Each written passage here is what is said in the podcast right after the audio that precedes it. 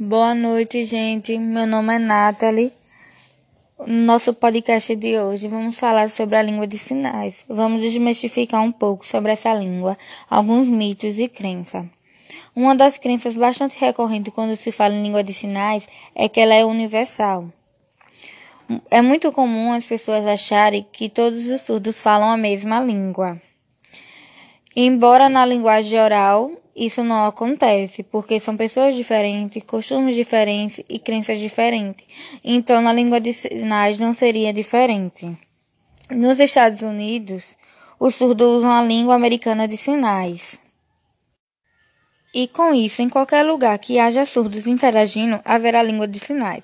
Podemos dizer que o que é universal é o impulso dos indivíduos para a comunicação, e no caso dos surdos, esse impulso é sinalizado.